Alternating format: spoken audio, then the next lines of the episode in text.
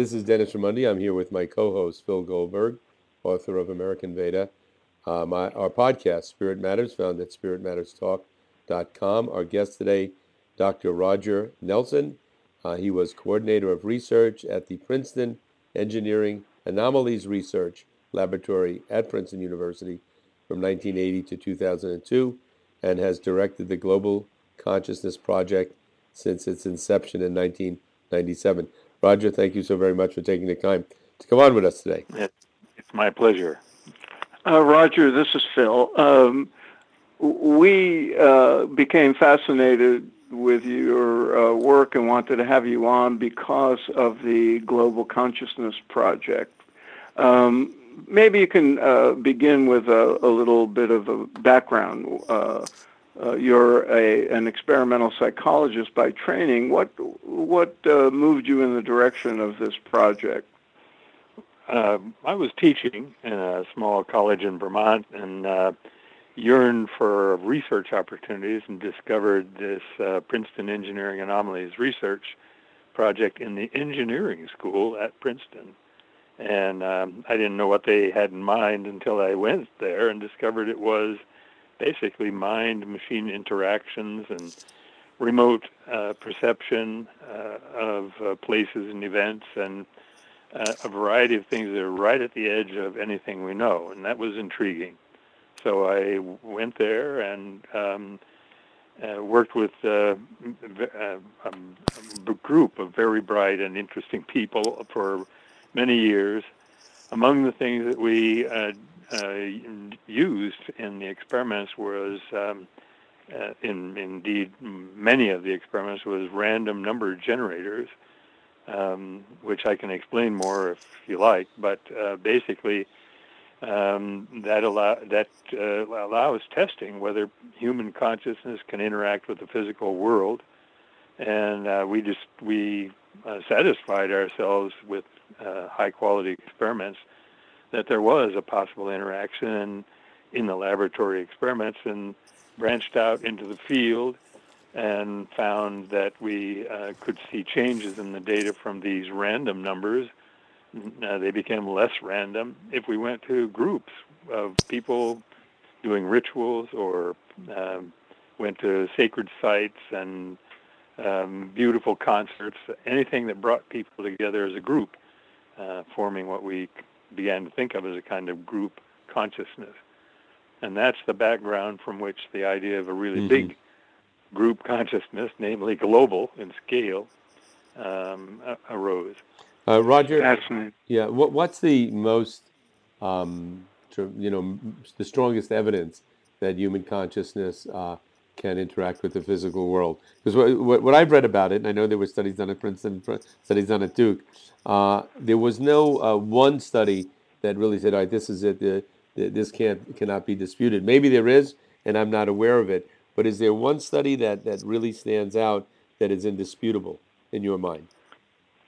The my first thought when you ask that kind of question is that it's the replication over many years by many laboratories and different people right. of uh, ex- of these experiments where tiny effects uh, which aren't convincing if you see only one experiment, but these tiny effects add up um, over time. And um, because there are many different people involved and different types of experiments, uh, if you look at it with a kind of fair, open mind, uh, you, you, see a little uh, a little margin uh, that, that is apparently unexplainable in any ordinary uh, sense, other than that, that postulated in the experiment.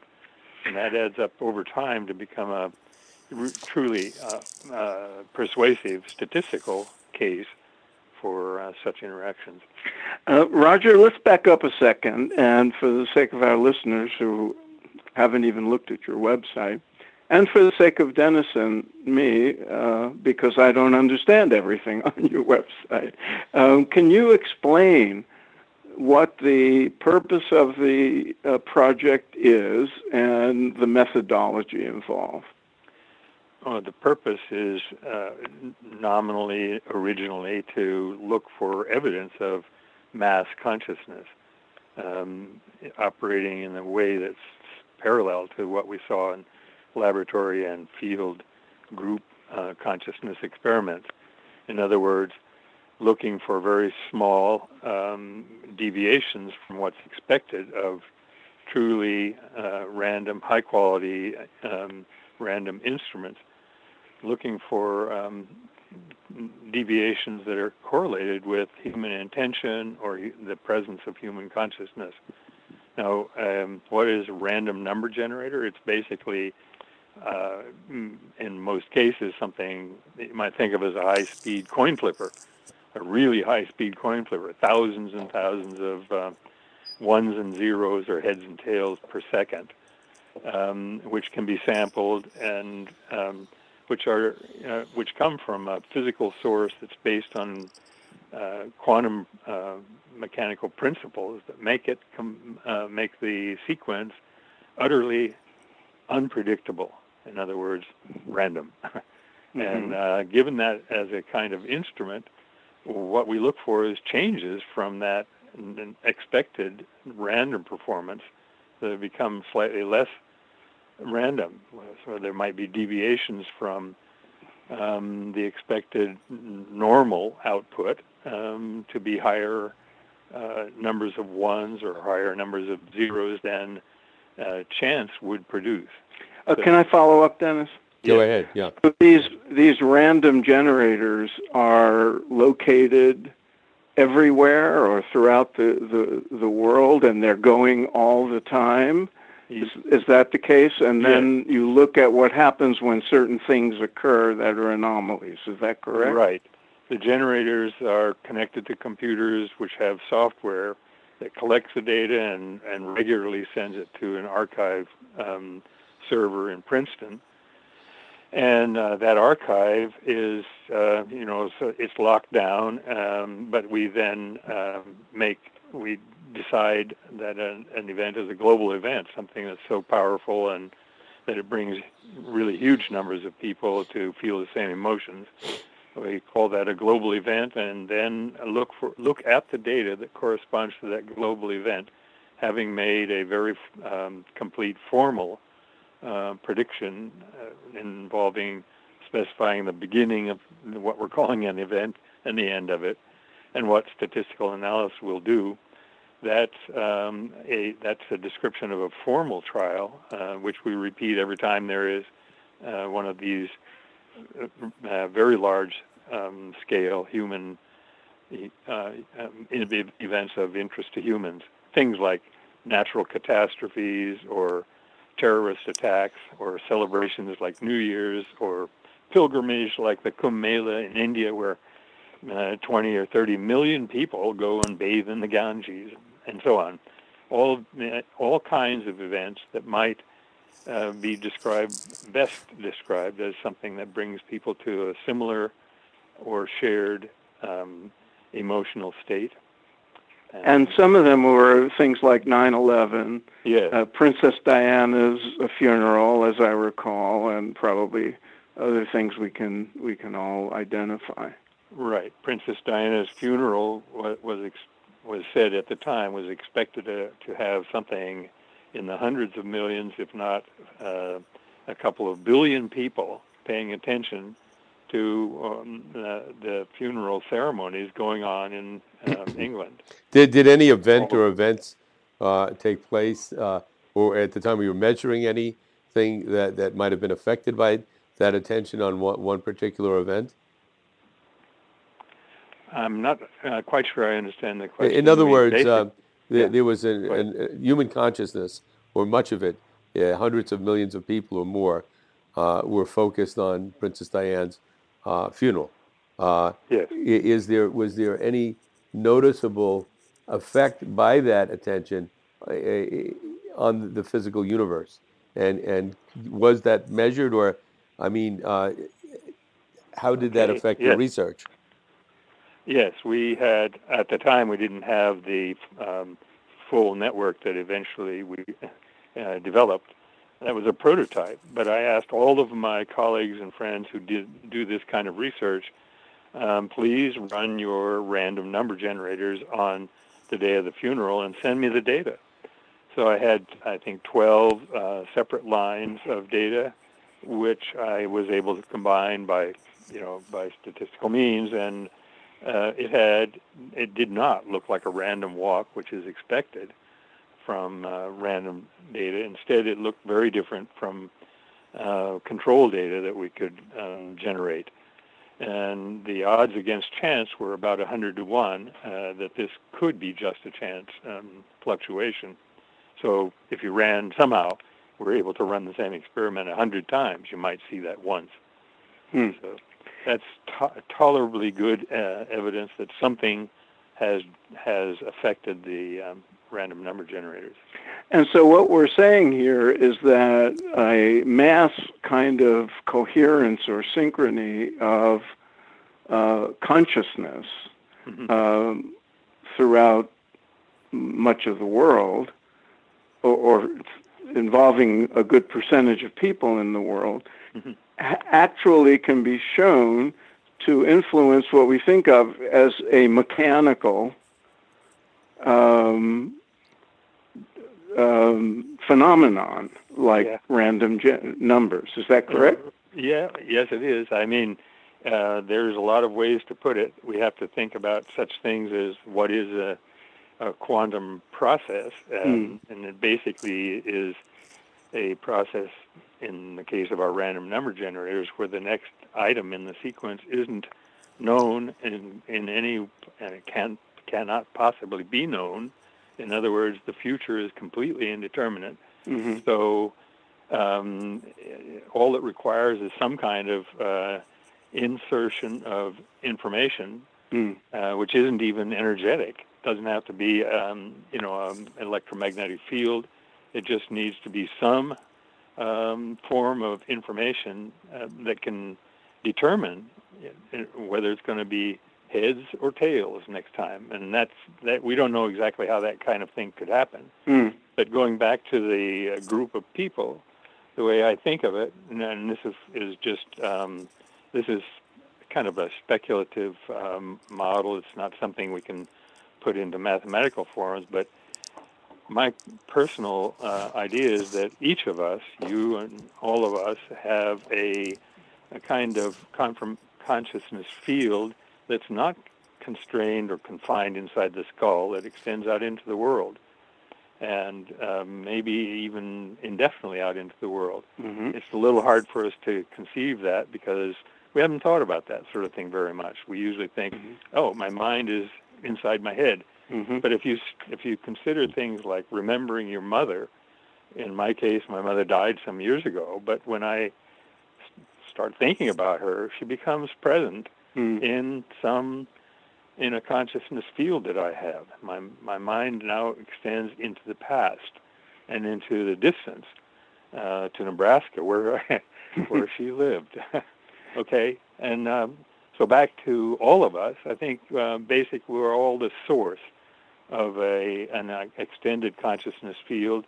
Most of the time, our consciousness fields just interpenetrate the way radio and television waves interpenetrate mm-hmm.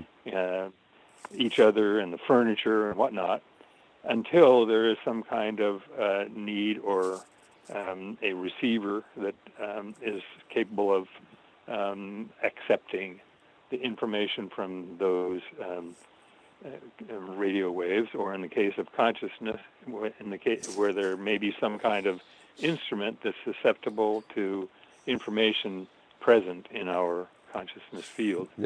Now, let, let me ask you on that.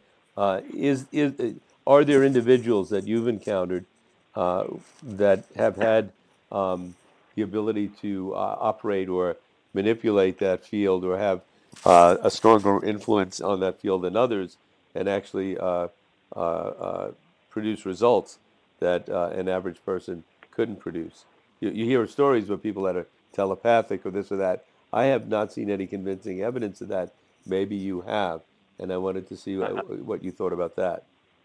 Uh, well, it's a very good question, and it's uh, it's one that the Pear Lab sidestepped. We, the, the Princeton Engineering Anomalies Research Lab, we call it the Pear Lab most of the time. The uh, we uh, invited ordinary people, as we called them, uh, to come and participate in the experiments.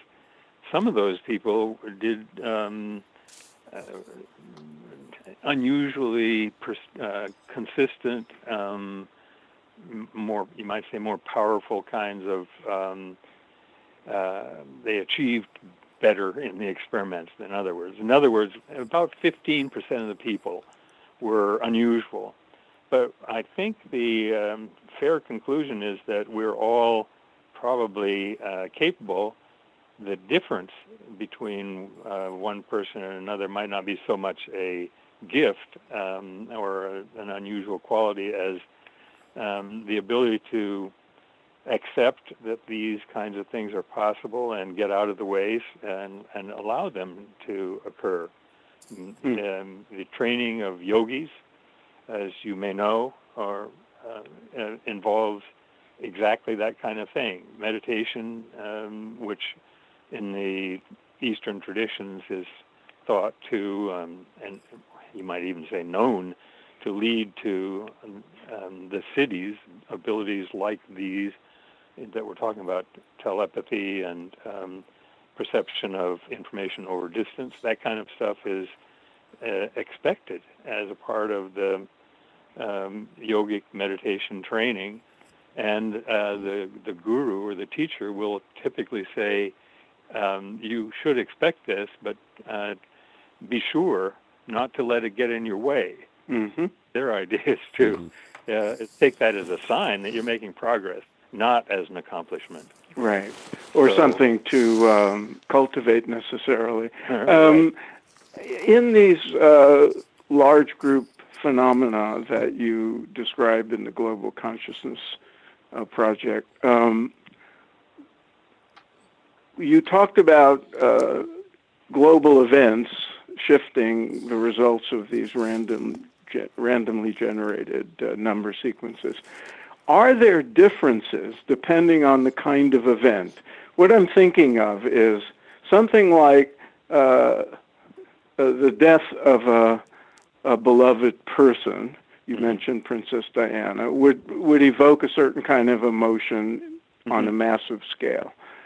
Something like 9/11 would uh, produce a different kind of emotion: fear, anxiety, anger, and so forth.